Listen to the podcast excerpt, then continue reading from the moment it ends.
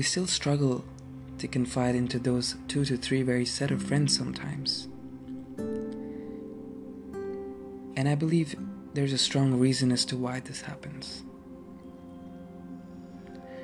What I observe is a pattern. It's a social pattern. It's a pattern to dependability. I like to explain myself here. This is a common instance when I say that we gallantly choose to have faith in new people.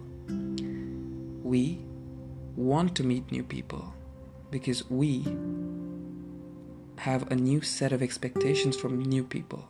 And I like to reason why. It's because in the past, most of us, or let me not make a generalization, a lot of us have been disappointed in diverging ways. Hence, as a result, you feel the need to meet new people and depend on them in the way that it must satisfy you and your expectations at the same time, and you expect them to love you like someone that you always wanted in your life, but you could never have that person. Hence, you're now on some kind of spree wherein just because your love is not coming from a certain person today, you won't stop till you get some kind of love from another person in the future. As a result, you don't know that unknowingly what you're doing is you're getting addicted to this really vicious cycle wherein you're ready to accept any goddamn love, endearment, affection, attention from any kind of a person. And what you're doing is just settling down for things that you don't deserve. Because what you deserve is better. What you deserve is golden.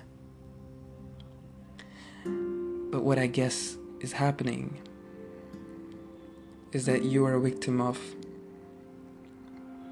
dependability, replacing people, resorting to toxic coping up mechanisms, choosing the wrong ways to heal yourself. All of this really affects you really badly in the long run. As a result, what does happen to you is that when you resort to such wrong ways, in my opinion, they're wrong ways, you're emotionally going to be feeling very dilapidated. And you'll be nothing but void. So that's one of the things we're going to talk about. That's A. That's a long um, one, I know. B. One of the reasons why I am resorting to creating my own podcast channel is because I want people to know that there's other people like them who are feeling just the same like them every day, every second.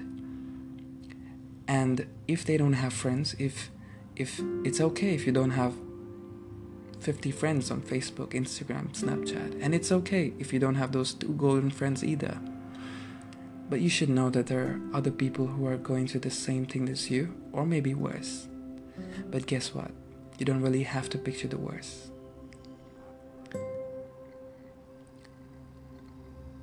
I only wish to